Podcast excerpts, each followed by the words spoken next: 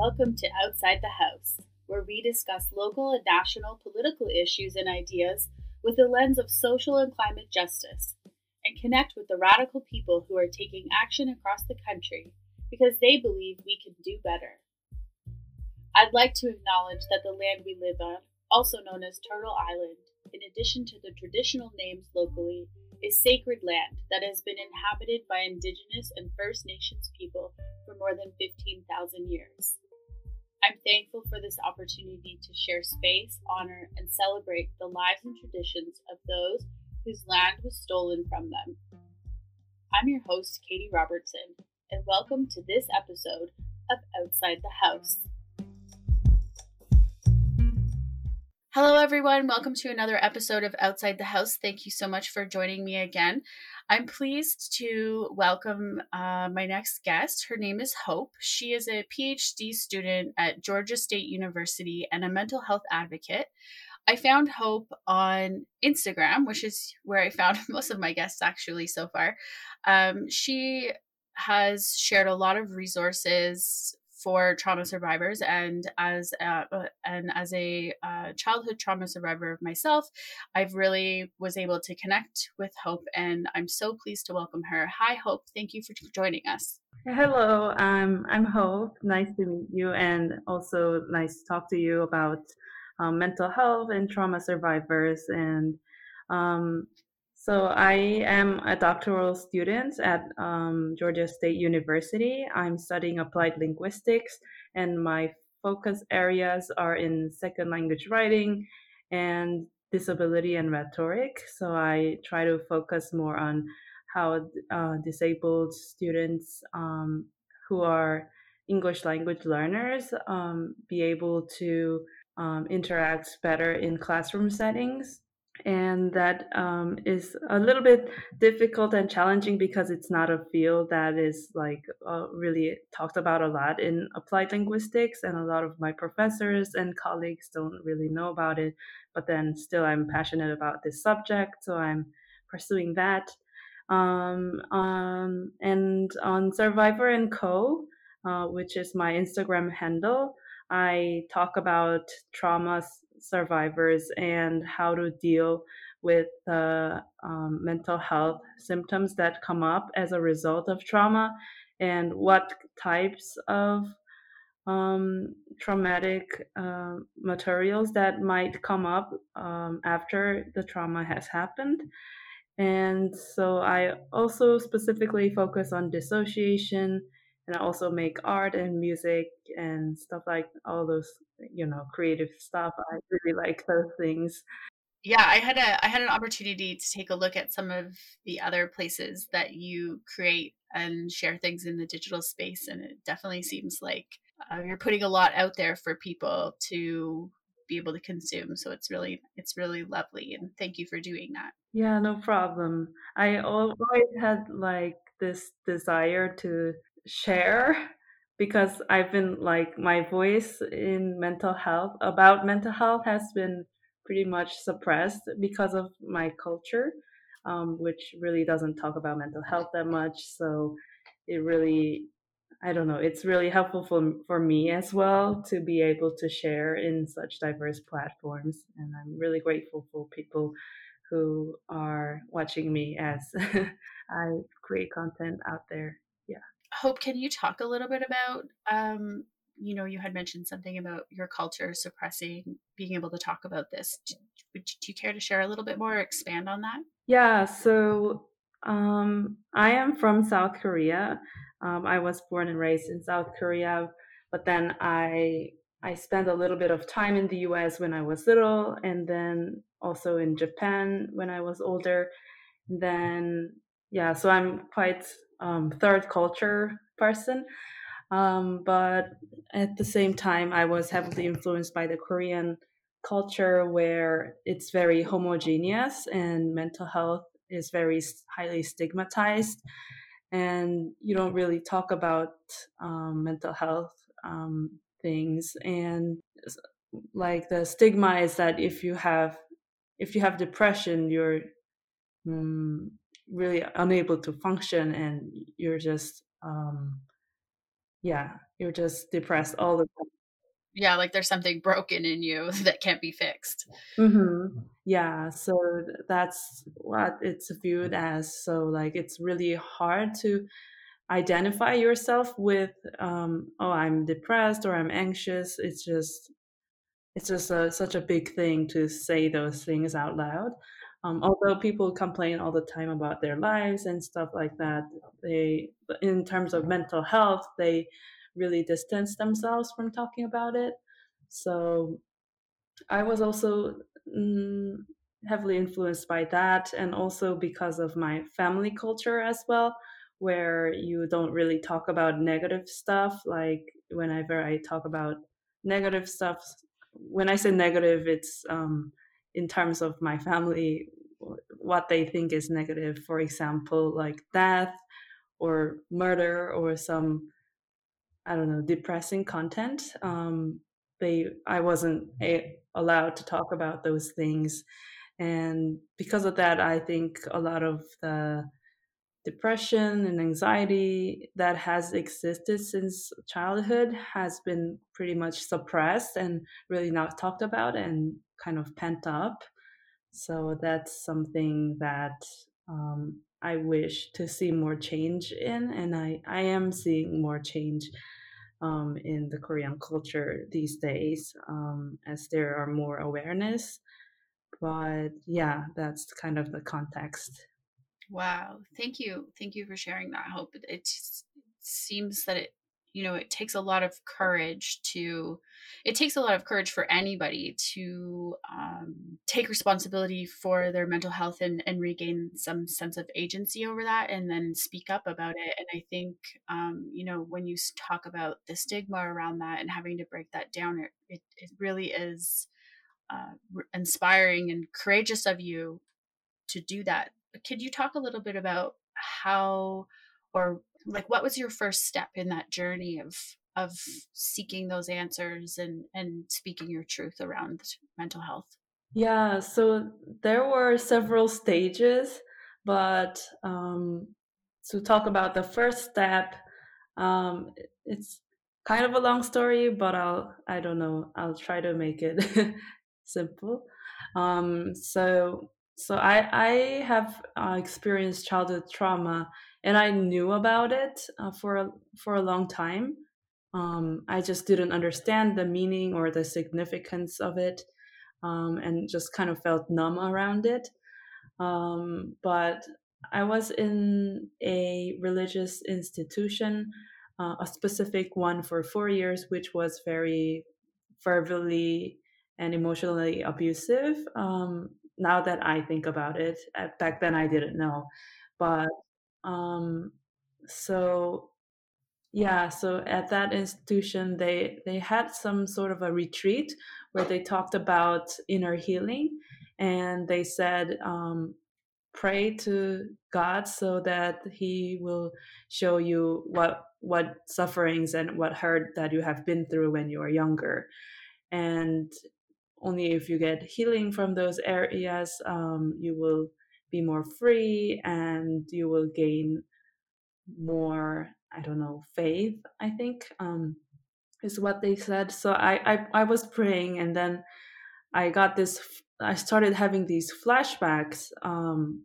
of my childhood trauma and i didn't know what to do with it. I started sobbing. I was like so i started having these flashbacks and then i didn't know what to do with it and then the people at the institution didn't know what to do with it. Um, they were kind of like are you feeling better now? Like the next day they're asking me like how about now? Like like are you done crying yet? Yeah. Are you healed now? Like stuff something like that. And um yeah. And so like that at that point i knew that something was wrong and I needed some change, but then the environment didn't allow me to. But that was when I moved to the US um, right after that incident. Um, so when I moved to the US, I talked to my friends around me about what was going on and um, fortunately, a lot of the people who uh, were my friends back then were had their majors in social work or medical studies or public health. So they were very knowledgeable about um, mental health. And they pointed me in the direction of like, what about if you start getting counseling?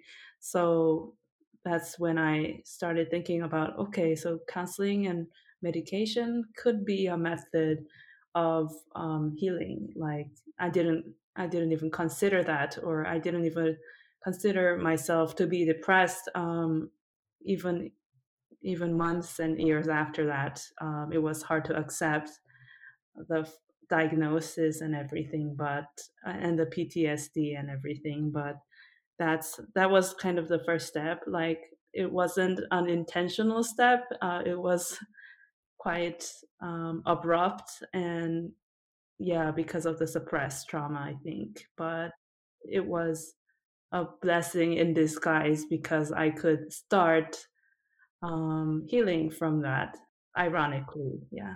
So is that is is so is that mm, suppression is that what it mean what you mean by disassociation or dissociation? Yeah so by dissociation dissociation is like uh, and before i mention this i want to say that i'm not a mental health professional. I forgot to say this in the beginning. Um, i'm i just speak for myself and my from my per- personal lived experience and also my experience um, um, doing volunteer work at mental health hospitals and um, crisis intervention centers. So those are some of the contexts um, where I derive this. It's just a lot of personal research. Um, so yeah, so by dissociation, um, so there are a spectrum of experiences. What when you experience dissociation, at the one end is just normal dissociation. They say about 80 to 90% of people experience this type of dissociation, which is when you forget what you, you know, how you've been driving for the last 15 minutes, like, or you are in the middle of a class and you forget like 30 minutes of what happened or so the good kind. Yeah, the good kind, the, the kind that helps you sort of um, maintain yeah. and but then there's the other end where you experience a disruption in your identity um, which is um, called dissociative identity disorder. So there's this spectrum from normal dissociation to uh, uh, dissociative disorders that impacts your life very heavily such as you just forget why you've got um, to a shopping center. All of a sudden you're at this another city. You find yourself there. That's another um, the end of the spectrum. And there's wow. this um, uh, dissociative uh, symptoms in the middle that are kind of like you have a sense of like different identities in yourself you don't really know who you are or you kind of have emotional amnesia, which means um, the the kind of things that I'm talking about. Like I had trauma, but I didn't remember the emotional effects of it, like what I felt at that moment, until I started having flashbacks. That's when my emotions came back. Um, so that kind of lies in this spectrum.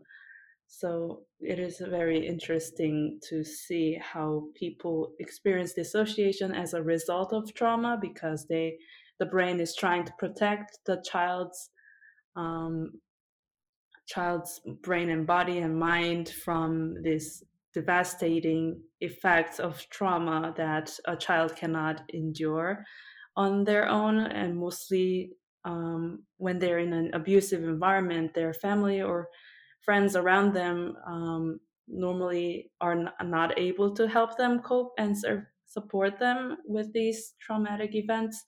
So that's why the brain copes with these traumatic events by dissociating. I'm just wondering how that plays out now that you're an adult um you know I, I guess considered an adult survivor of childhood trauma and and how that plays out with your mental health now or just generally speaking for adults of the same ex- or similar yeah, experience so this is a topic that i'm very passionate about which is um, that adult adult survivors of childhood trauma could experience delayed post traumatic stress responses, um, or uh, adult survivors of childhood trauma um, may have PTSD, but they might have these little little t's. People call it little t and big T. Big T meaning like really big trauma, and small t meaning smaller traumas, which is not a great way to put it because all traumas are valid, all traumas are bad enough. Um, but still, that's what they call it to explain complex trauma, which is a combination of diverse little um, traumas that add up to affect the adult in a significant way. And I'm interested in this because I'm also an adult survivor of childhood trauma and I have been medically recognized, which means I wasn't diagnosed, but I have been told by medical professionals that I have complex PTSD um, as a result of various extensive trauma when I was younger.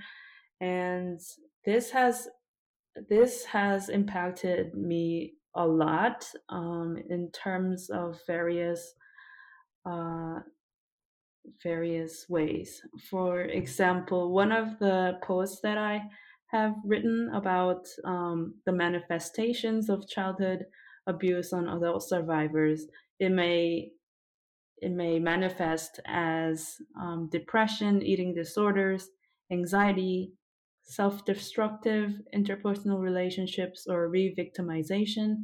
Um, going back to the similar um, victimizing situation over and over again just to you know get a release um, from that traumatic experience so and there's um, this uh, self-neglect low self-esteem and dissociated patterns flashbacks nightmares and you may also experience sexual relationship and intimacy problems.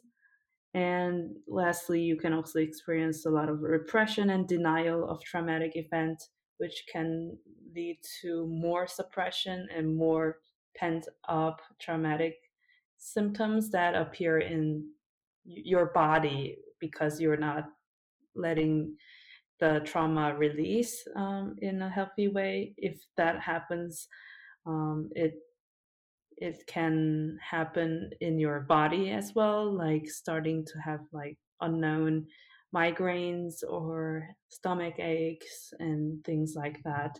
So there's a lot of different ways um, adult survivors may experience as a result of childhood trauma. Yes and i've seen it um, and read about it manifesting itself as you know even disease i know you talked a little bit about some illnesses but things like cancer um, mm-hmm. can can that's how the um, trauma can manifest itself um, i have somebody very close to me who is um, a veteran and um, uh, is a survivor obviously of of some pretty painful trauma, but he was not diagnosed for almost nine years. And the only reason that he eventually was was because um, it started manifesting itself physically in his body. And all of these things started failing. And then thankfully, the doctor um, that he interacted with had had other patients like this so, and was able to say like hey tell me about you know your time on tour and and then it sort of yeah. opened that that that Pandora's box, as it were. But mm-hmm. so it's it's a it's incredible how powerful um, our bodies are, and especially as children, that reaction to protect ourselves, and yet it's can be so damaging in the in the long term if it's not um, addressed. Yeah, that's why it's so important um, that you know we help prevent these um, childhood traumas from happening in the first place and recognizing when childhood abuse is happening and reporting it um, in a safe way. And also, it's important um, to have supportive network around children um, because it says in the literature that um, children who have experienced childhood trauma but have had supportive network around them that help them through that trauma and help them get justice and things like that would have less post-traumatic stress mm-hmm. symptoms mm-hmm. than than children who were just left on their own after the traumatic event happened um, so it's so important to know that you can prevent these symptoms of childhood abuse uh, on adult survivors by having these uh, very supportive network of people who can help them um, survive it and not just dismissing the event because they're young they will forget it later or you know they don't really understand what that what happened. So like we don't ha- have to support them in a way like that that really doesn't work um, and children have their own sense of mind and they're more easily um, influenced by these events so it's important to yeah be there for children when they are younger. And i hear this reoccurring um, sentiment that oh it's okay because children are so resilient and they'll be fine uh, which to me is one of the biggest myths when we're talking about especially children who do experience trauma that sure yes yes they are resilient but this obviously um, can affect them deeply later on in life. Yeah it can definitely yeah it affects them so much and so much more uh, because they're a child their brains are growing their minds are um, developing so it can impact them even more than we we think. Hope can you talk a little bit about i saw that you had um, published mental health and allyship resources for um, asian people of color. Can you talk a little mm-hmm. bit about that side of things? So was it harder or easier for you to access or um, did you did you find that being um, part of that intersection affected your ability to heal, uh, um, particularly in your experience living in in the U.S. Yeah, so that um, coming from personal experience, I I haven't lived in the U.S.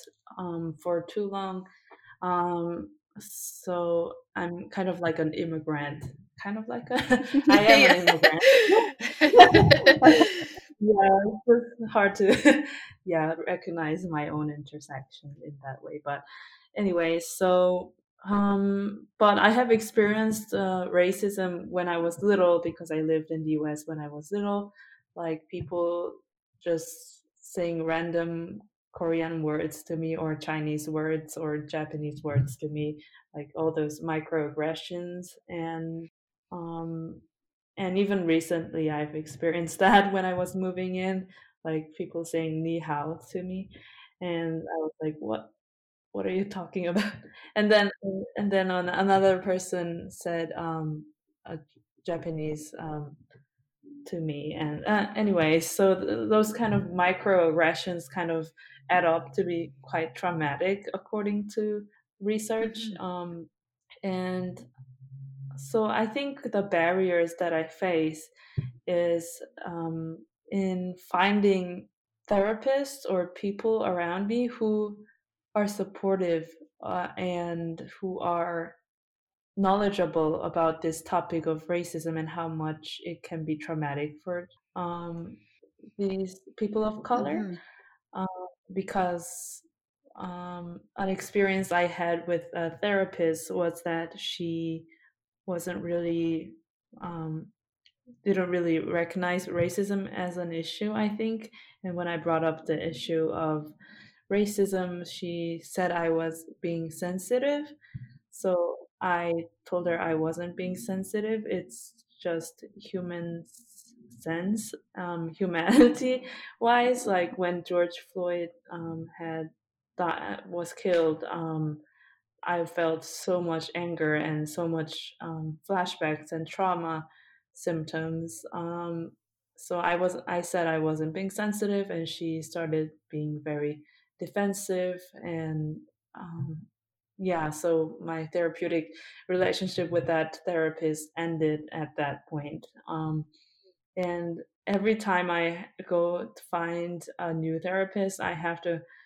kind of gauge whether they are um, knowledgeable about um, people of color and the hardships they've experienced as a trauma specialist. Um, because even if they say they're a trauma specialist, they might not be experienced in um, treating people of color and the trauma they experience as a result of this racism. So yeah i think that's one of the struggles that i experience um, thank, thank you for sharing that. I definitely i've i've read i've done a lot of reading about how you know because particularly psychotherapy is based on you know western european ideologies and um, most of the practitioners are white then um, it can actually cause more trauma or or create more mental health um, challenges because of racism and colonialism and stigma that's that's attached right? So um, i really appreciate you sharing that. So from having said that now um, you know i i'm i'm a white person um my my ancestors are from scotland and um how can um, myself and other white people build allyship um, with regards to mental health and and supporting um, Asian people of color. I think, um, yeah, I think a lot of people talk about um, doing anti-racism work and undoing those colonial um, things, but um, and you can read a lot of books about it but I think it's not. Mm, I don't know.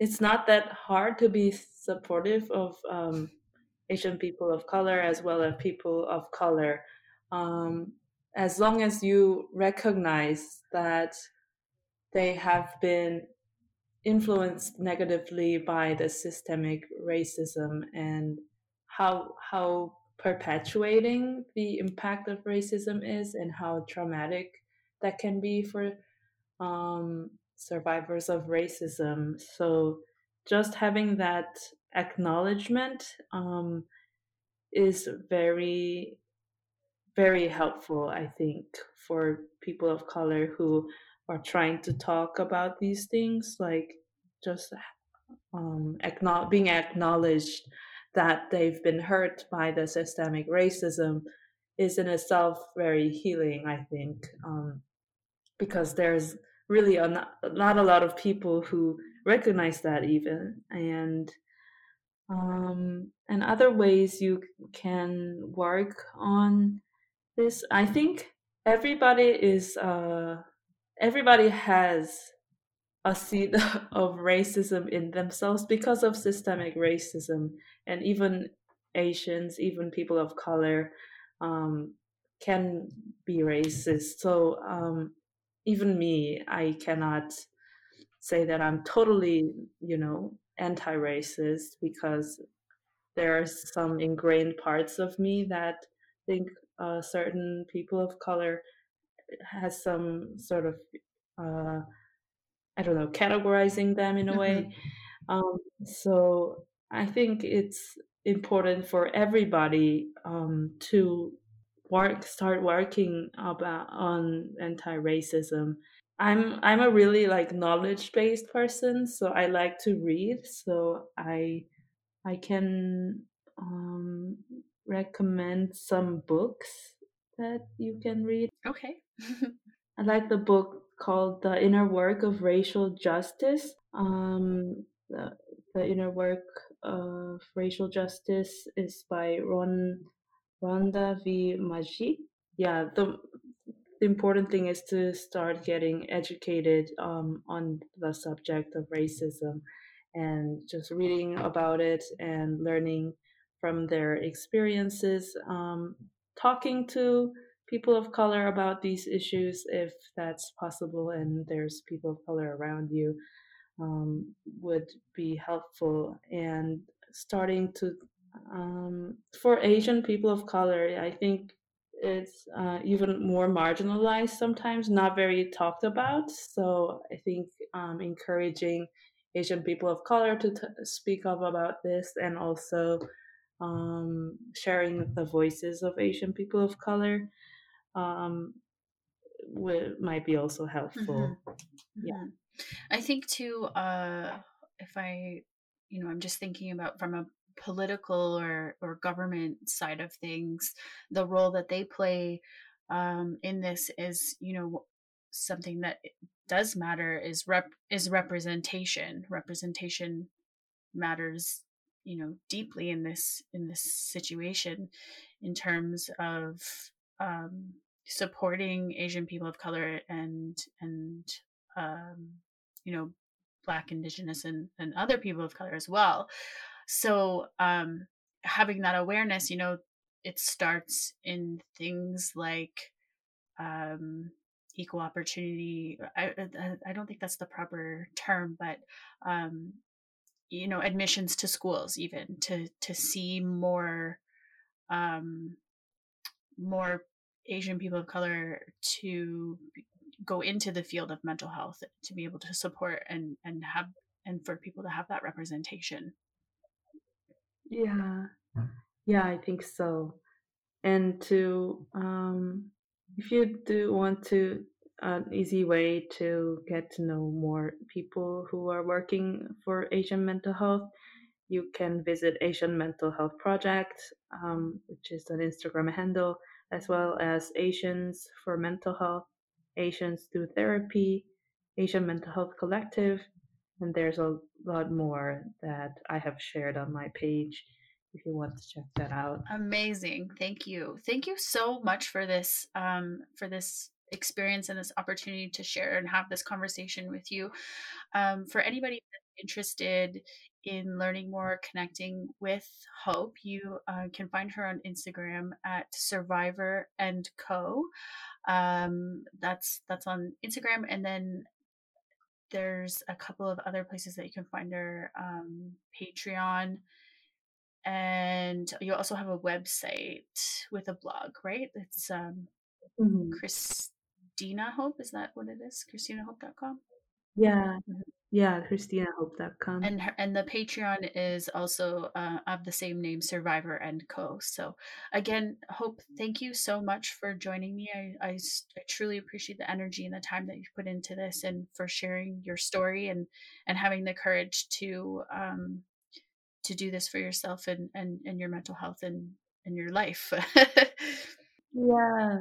No problem. And thank you so much for inviting me to talk about these topics. It was really enjoyable to talk about it um, with someone and to share more about what I do. And yeah, it was a very good time. Awesome. Thank, thank you. you so much. Stay safe and be well. you too.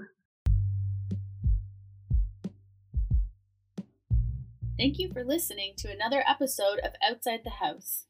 We'd like to thank our guests, valued sponsors, and of course, all of our listeners for your support. Don't miss any of our weekly episodes. Follow us on social media and subscribe at patreon.com slash outside the house for ad-free and uncut content. Stay safe and be well.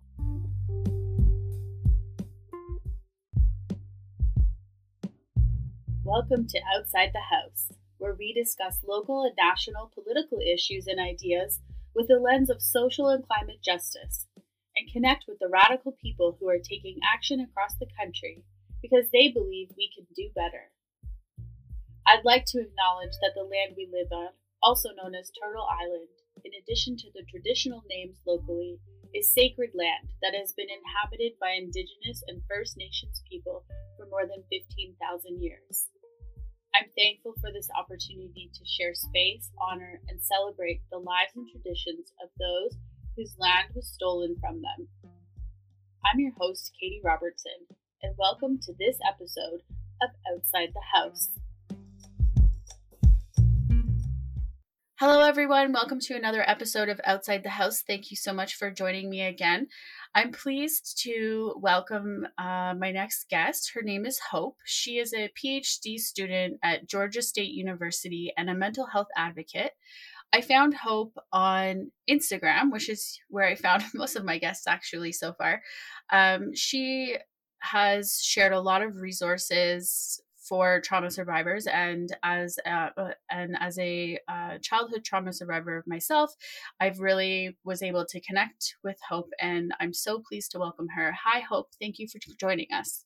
Hello um, i'm hope. Nice to meet you and also nice to talk to you about um, mental health and trauma survivors and um, so I am a doctoral student at um, Georgia State University. I'm studying applied linguistics, and my focus areas are in second language writing and disability and rhetoric. So I try to focus more on how uh, disabled students um, who are English language learners um, be able to um, interact better in classroom settings and that um, is a little bit difficult and challenging because it's not a field that is like uh, really talked about a lot in applied linguistics and a lot of my professors and colleagues don't really know about it but then still i'm passionate about this subject so i'm pursuing that. Um, um, and on survivor and co uh, which is my instagram handle i talk about traumas survivors and how to deal with the um, mental health symptoms that come up as a result of trauma and what types of um, traumatic uh, materials that might come up um, after the trauma has happened. And so I also specifically focus on dissociation and I also make art and music and stuff like all those you know creative stuff. I really like those things. Yeah, I had a I had an opportunity to take a look at some of the other places that you create and share things in the digital space, and it definitely seems like uh, you're putting a lot out there for people to be able to consume. So it's really it's really lovely, and thank you for doing that. Yeah, no problem. I always had like this desire to share because I've been like my voice in mental health about mental health has been pretty much suppressed because of my culture, um, which really doesn't talk about mental health that much. So it really, I don't know, it's really helpful for, for me as well to be able to share in such diverse platforms. And I'm really grateful for people who are watching me as I create content out there. Hope, can you talk a little bit about, um, you know, you had mentioned something about your culture suppressing being able to talk about this. Do, do you care to share a little bit more, expand on that? Yeah, so um, I am from South Korea. Um, I was born and raised in South Korea, but then I I spent a little bit of time in the US when I was little, and then also in Japan when I was older. And then yeah, so I'm quite um, third culture person. Um, but at the same time, I was heavily influenced by the Korean culture where it's very homogeneous and mental health is very highly stigmatized. And you don't really talk about um, mental health um, things. And like the stigma is that if you have if you have depression, you're um, really unable to function and you're just um yeah you're just depressed all the time yeah like there's something broken in you that can't be fixed mm-hmm. yeah so that's what it's viewed as so like it's really hard to identify yourself with um oh i'm depressed or i'm anxious. It's just it's just a, such a big thing to say those things out loud. Um, although people complain all the time about their lives and stuff like that, they, in terms of mental health, they really distance themselves from talking about it.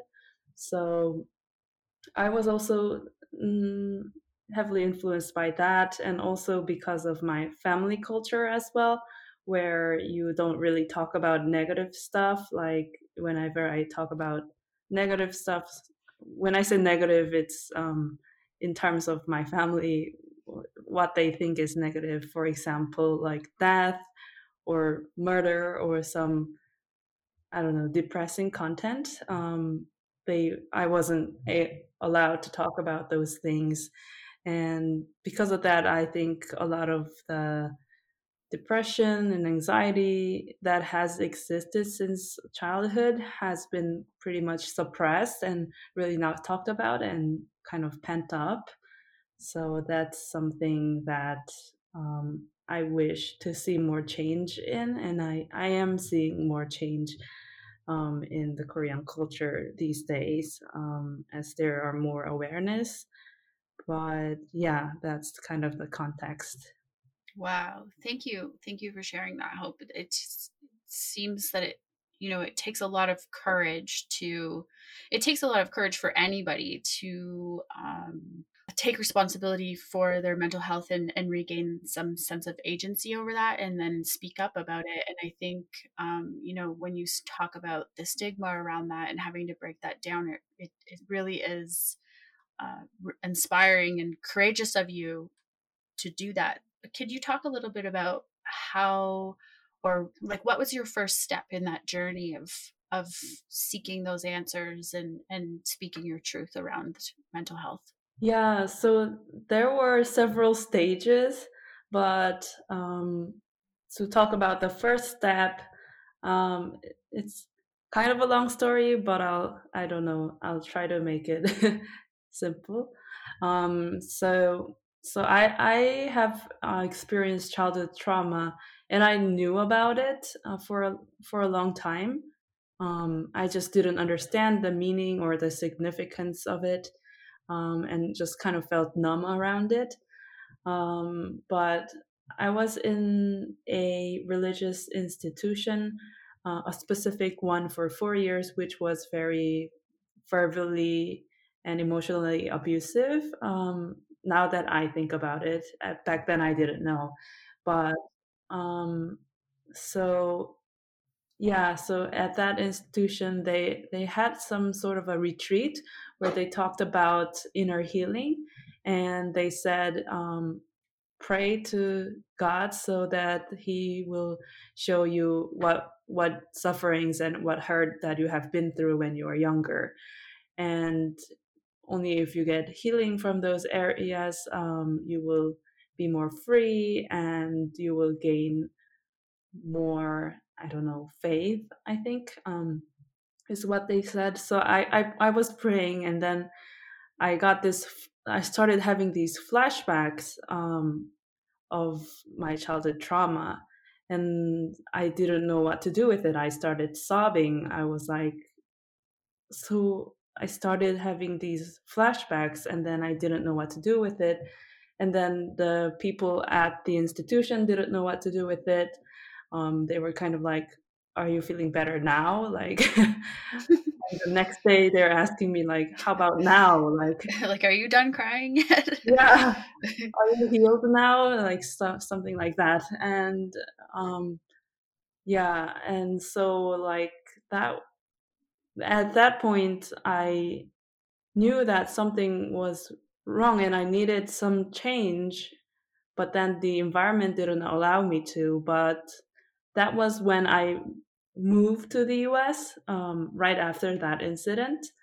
Um, so when I moved to the US, I talked to my friends around me about what was going on. And um, fortunately, a lot of the people who uh, were my friends back then were had their majors in social work or medical studies or public health. So they were very knowledgeable about um, mental health. And they pointed me in the direction of like, what about if you start getting counseling?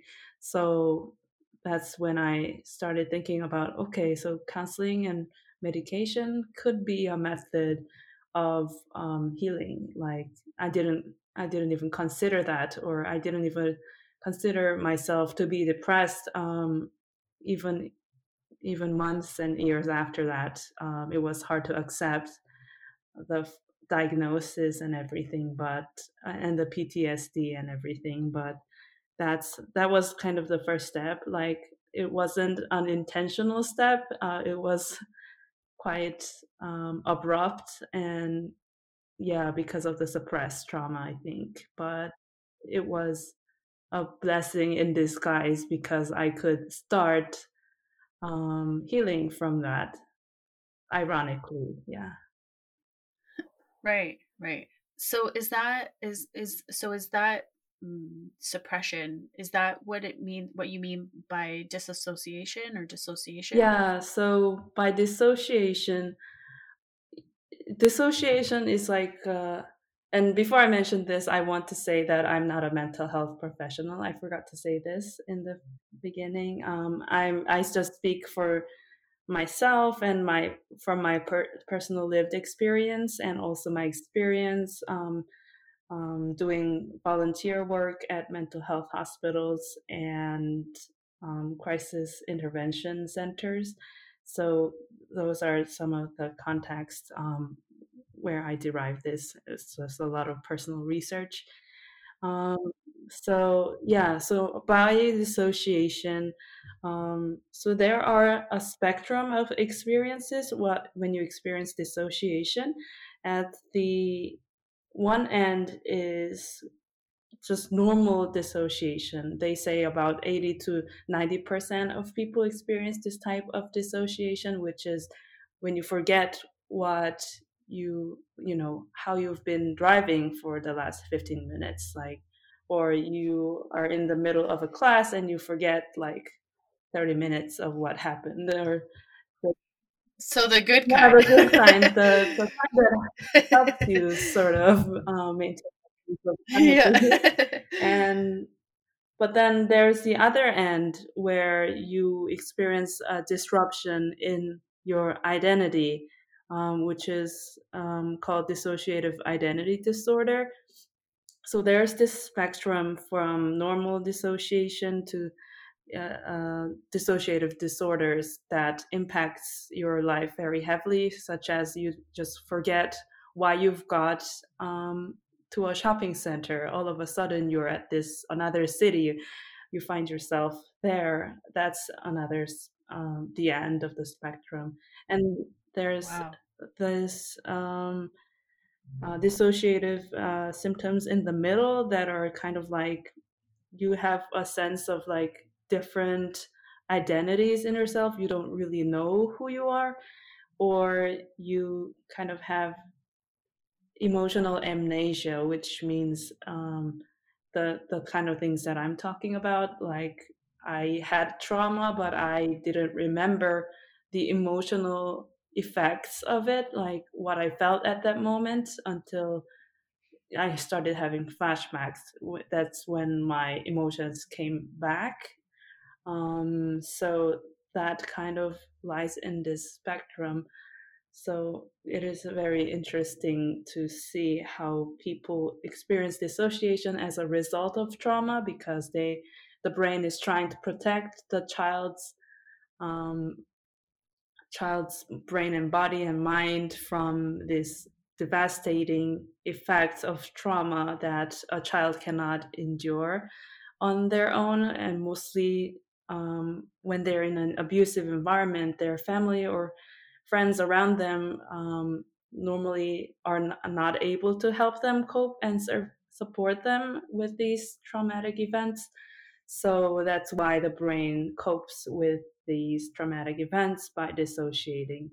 I'm just wondering how that plays out now that you're an adult. Um, you know, I, I guess considered an adult survivor of childhood trauma, and and how that plays out with your mental health now, or just generally speaking for adults of the same ex- or similar yeah, experience. So this is a topic that I'm very passionate about which is um, that adult, adult survivors of childhood trauma could experience delayed post traumatic stress responses, um, or uh, adult survivors of childhood trauma um, may have PTSD, but they might have these little little t's. People call it little t and big T. Big T meaning like really big trauma, and small t meaning smaller traumas, which is not a great way to put it because all traumas are valid, all traumas are bad enough. Um, but still, that's what they call it to explain complex trauma, which is a combination of diverse little um, traumas that add up to affect the adult in a significant way.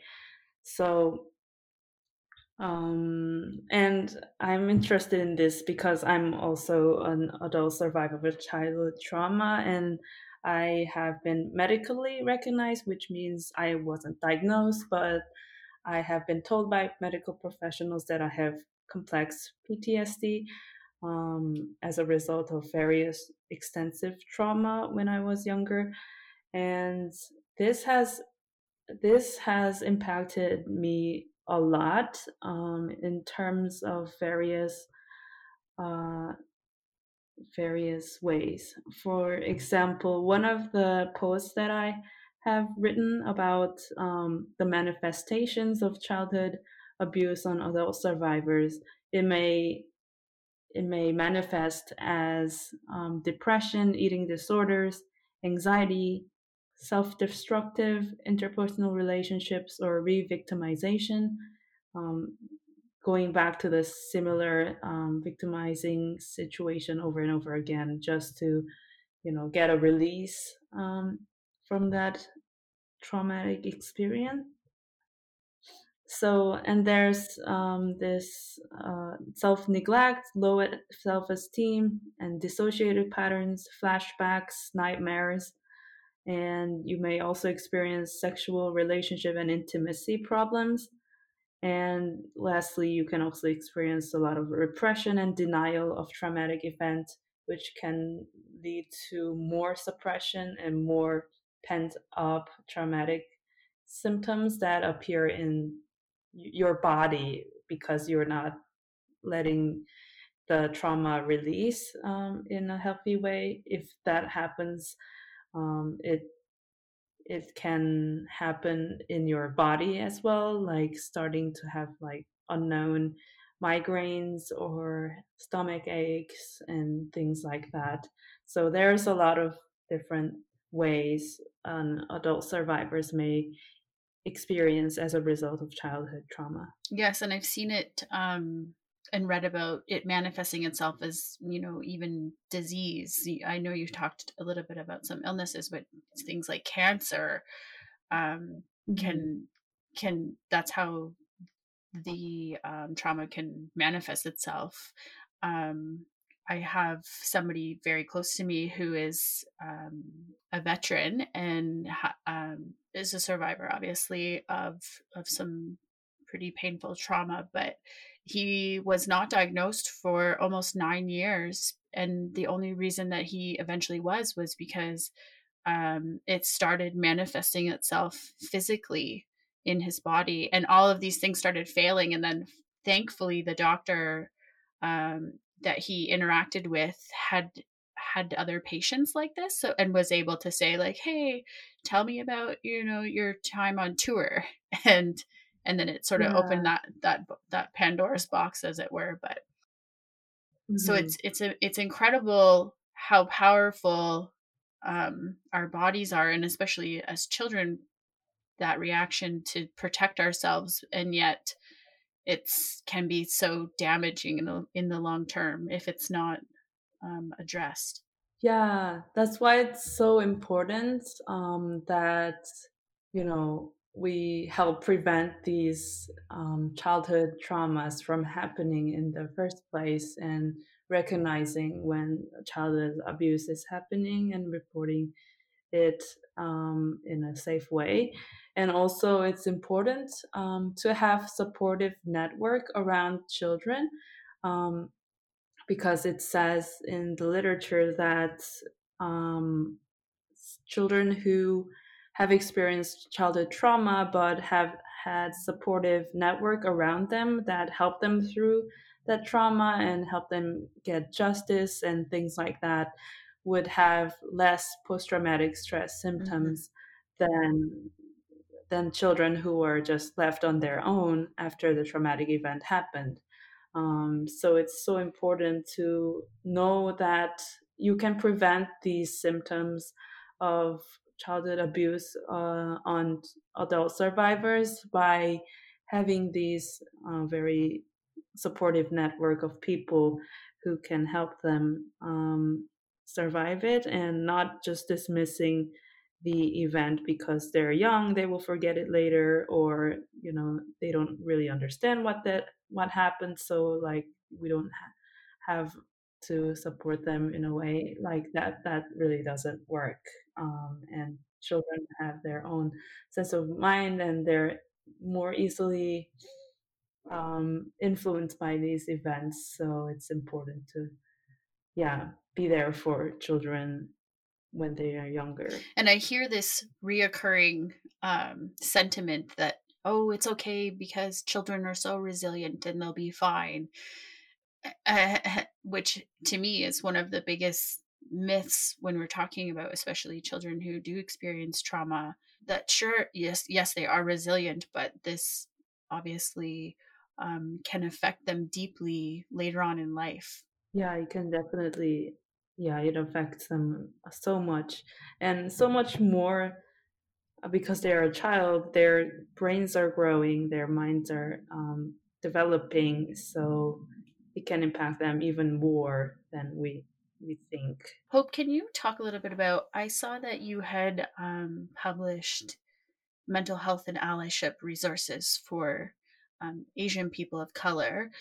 Can you talk a little mm-hmm. bit about that side of things? So, was it harder or easier for you to access, or um, did you did you find that being um, part of that intersection affected your ability to heal, uh, um, particularly in your experience living in in the U.S. Yeah, so that um, coming from personal experience, I I haven't lived in the U.S. Um, for too long, um, so I'm kind of like an immigrant, kind of like a I am an immigrant. yeah, it's hard to yeah recognize my own intersection in that way, but anyway, so um, but I have experienced uh, racism when I was little because I lived in the US when I was little. Like people just saying random Korean words to me or Chinese words or Japanese words to me, like all those microaggressions and um and even recently I've experienced that when I was moving in, like people saying ni hao to me and I was like, "What?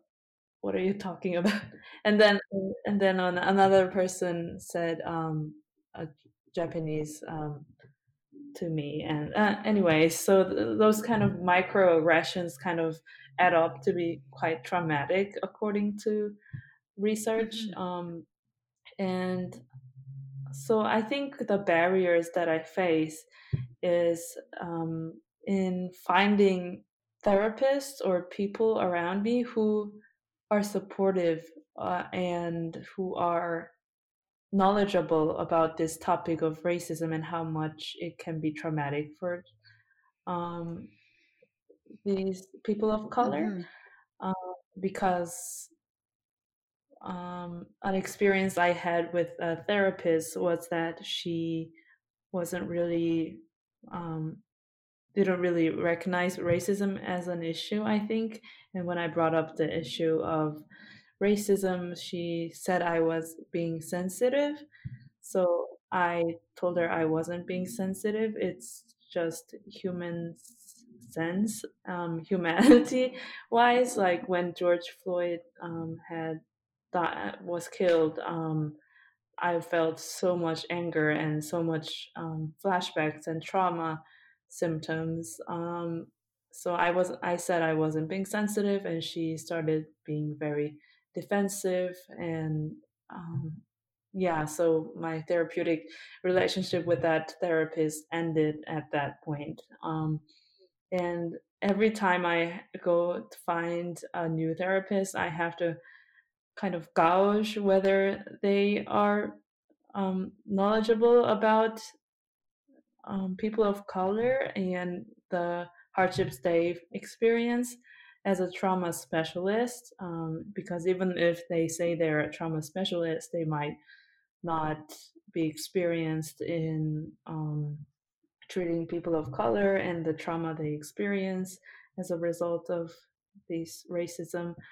So, yeah, I think that's one of the struggles that I experience. Um, thank, thank you for sharing that. I definitely, I've, I've read, I've done a lot of reading about how, you know, because particularly psychotherapy is based on, you know, Western European ideologies and um, most of the practitioners are white, then um, it can actually cause more trauma or or create more mental health um, challenges because of racism and colonialism and stigma that's that's attached right? So um, i really appreciate you sharing that. So from having said that now um, you know i i'm i'm a white person um my my ancestors are from Scotland, and um, how can um, myself and other white people build allyship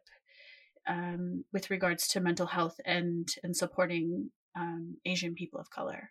I think, um, yeah, I think a lot of people talk about um, doing anti-racism work and undoing those colonial things, but um, and you can read a lot of books about it. But I think it's not, mm, I don't know, it's not that hard to be supportive of um, Asian people of color as well as people of color, um, as long as you recognize that they have been influenced negatively by the systemic racism and how how perpetuating the impact of racism is and how traumatic that can be for um, survivors of racism. So, just having that acknowledgement um, is very, very helpful, I think, for people of color who are trying to talk about these things, like just um, acknowledge, being acknowledged that they've been hurt by the systemic racism is in itself very healing, I think, um, because there's really a not, not, a lot of people who recognize that even, and um, and other ways you can work on this. I think everybody is uh, everybody has a seed of racism in themselves because of systemic racism and even asians even people of color um, can be racist so um, even me i cannot say that i'm totally you know anti-racist because there are some ingrained parts of me that think uh, certain people of color has some sort of uh, I don't know, categorizing them in a mm-hmm. way. Um, so I think it's important for everybody um, to work, start working about on anti-racism. I'm I'm a really like knowledge-based person, so I like to read. So I I can um, recommend some books that you can read. Okay. I like the book called The Inner Work of Racial Justice. Um, the, the Inner Work of Racial Justice is by Ron Rhonda V. Magee. Yeah, the, the important thing is to start getting educated um, on the subject of racism and just reading about it and learning from their experiences, um, talking to people of color about these issues if that's possible and there's people of color around you. Um, would be helpful. And starting to, um, for Asian people of color, I think it's uh, even more marginalized sometimes, not very talked about. So I think um, encouraging Asian people of color to t- speak up about this and also um, sharing the voices of Asian people of color um, w- might be also helpful. Mm-hmm. Yeah. I think too, uh, if I, you know, I'm just thinking about from a political or, or government side of things, the role that they play um, in this is, you know, something that does matter is rep is representation. Representation matters, you know, deeply in this in this situation, in terms of um, supporting Asian people of color and and um, you know black indigenous and, and other people of color as well. So um, having that awareness you know it starts in things like um, equal opportunity I, I don't think that's the proper term but um, you know admissions to schools even to to see more um, more asian people of color to go into the field of mental health to be able to support and and have and for people to have that representation. Yeah. Yeah i think so. And to um if you do want to an easy way to get to know more people who are working for asian mental health you can visit asian mental health project um, which is an instagram handle as well as asians for mental health asians Through therapy Asian Mental Health Collective, and there's a lot more that I have shared on my page if you want to check that out. Amazing. Thank you. Thank you so much for this um, for this experience and this opportunity to share and have this conversation with you. Um, for anybody interested in learning more, connecting with Hope, you uh, can find her on Instagram at Survivor and Co. Um, that's that's on Instagram, and then there's a couple of other places that you can find her um, Patreon. And you also have a website with a blog, right? It's um, mm-hmm. Christina Hope. Is that what it is? ChristinaHope.com? Yeah. Mm-hmm. Yeah, ChristinaHope.com. And her, and the Patreon is also uh, of the same name, Survivor and Co. So again, Hope, thank you so much for joining me. I, I, I truly appreciate the energy and the time that you've put into this, and for sharing your story and and having the courage to um to do this for yourself and and and your mental health and and your life. yeah. No problem. And thank you so much for inviting me to talk about these topics. It was really enjoyable to talk about it um, with someone and to share more about what I do. And yeah, it was a very good time. Awesome. Thank, thank you. you so much. Stay safe and be well. you too. Thank you for listening to another episode of Outside the House. We'd like to thank our guests, valued sponsors, and of course, all of our listeners for your support. Don't miss any of our weekly episodes. Follow us on social media and subscribe at patreon.com slash outside the house for ad-free and uncut content. Stay safe and be well.